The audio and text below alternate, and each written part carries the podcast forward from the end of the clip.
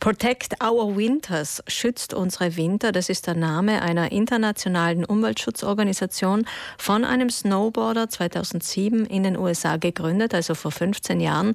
Mittlerweile gibt es weltweit 9 Länder, die diese Organisation beherbergen, auch Italien. Und der Sitz von Protect Our Winters Italy ist in Südtirol. Es sind junge Leute, die sich für den Klimaschutz einsetzen. Eine davon ist Linda Schwarz, die jetzt mit uns telefonisch verbunden ist. Guten Morgen. Guten Morgen. Frau Schwarz, wer sind denn die Mitglieder von Protect Our Winters Italy? Also die Mitglieder sind aus allen Bereichen im Prinzip, sind Wissenschaftler, sind Studenten, sind Erwachsene, sind Familienväter, Familienmütter. Wir haben eine Athletes Alliance, bei der mehr als 20 Athleten uns nach außen repräsentieren. Wir haben kreative Leute dabei, die uns durch ihre Arbeit unterstützen, durch Filme, durch Fotos, durch whatever, und auch eine Science Alliance, eine Allianz an Wissenschaftlern, die uns unterstützen, wie zum Beispiel Luigi Maria Boruso, der an der Uni in Bozen unterrichtet, oder auch Francesca Restelli, die in Bormio ansässig ist als Carabinieri Forestale. Mhm, der Name ist Programm, den Winter zu schützen. Und wie wollen Sie das machen? Wir wollen ganz konkrete Aktionen umsetzen, durch Events, durch Filmvorführungen, durch Projekte an den Schulen, durch Flohmärkte. Im Prinzip, der Kreativität ist keine Grenzen gesetzt. Wir können das umsetzen, was uns Richtung Klimaneutralität bringt. Und jeder, der Interesse hätte, etwas umzusetzen, kann sich gern bei uns melden. Und ja. Das heißt, Sie sensibilisieren jetzt mal in erster Linie auf ganz breiter Basis. Das wird ja jetzt nicht nur in Südtirol, nicht nur in Italien, sondern weltweit geschehen. Aber wie müssen wir alle uns denn verändern, damit der Winter geschützt ist? Das heißt ganz klar, klimafreundlich agieren in Zukunft. Im Prinzip ist es ganz einfach. Jeder kann sein eigenes Verhalten unter die Lupe nehmen und auf die Nachhaltigkeit überprüfen. Daher auch unsere jetzige Kampagne Reframe Your Journey, was so viel bedeutet wie hinterfrage deine Nachhaltigkeitsreise im Prinzip, auch bezogen auf die grüne Mobilität. Da es eben einer der größten Emittenten Südtirols, aber auch weltweit ist natürlich, und auch bei der Anreise ins Skigebiet oder in die Natur anfällt. Und jeder kann in seinem Kleinen etwas tun. Wir zeigen nicht mit dem Finger auf die Leute. Wir wollen, dass regional gekauft wird, dass die Wertschöpfung im Land bleibt und sogenannte graue Emissionen, die auch im Ausland anfallen, vermieden werden. Wir haben die besten Möglichkeiten. Wir sind im Prinzip schon wirklich vorangeschritten. Daher auch Protect Our Winters Italy, damit wir auf nationaler Ebene auch agieren können. Uns gibt es seit einem Jahr in Südtirol eben und wollen uns als kleines, sagen wir, Vorzeigeprojekt darstellen und dann auch expandieren natürlich. Sie haben die Mobilität angesprochen und es gibt diese Plakataktion, wo genau das uns mehr ins Bewusstsein geholt werden soll.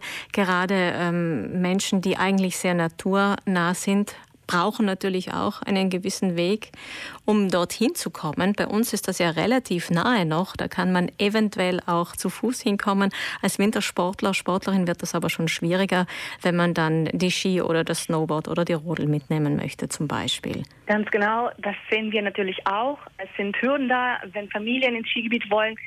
Wäre ziemlich umständlich, alles mitzuschleppen im Öffi. Und daher wollen wir auch mit der Politik zusammenarbeiten und Lösungsansätze finden.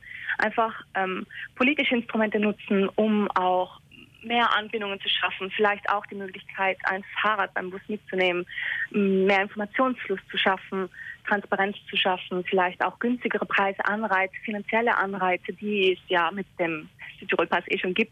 Durch mehr Kilometer wird es günstiger. Ja, einfach zusammen mit der Politik wollen wir arbeiten und nicht dagegen sein. Wir sind füreinander, für das Miteinander, und ja, das ist unser Credo. Füreinander ist natürlich ein schönes Motto, aber irgendwie muss man gegen den inneren Schweinehund sein. Manchmal geht es nämlich einfach auch ganz platt gesagt um Bequemlichkeiten.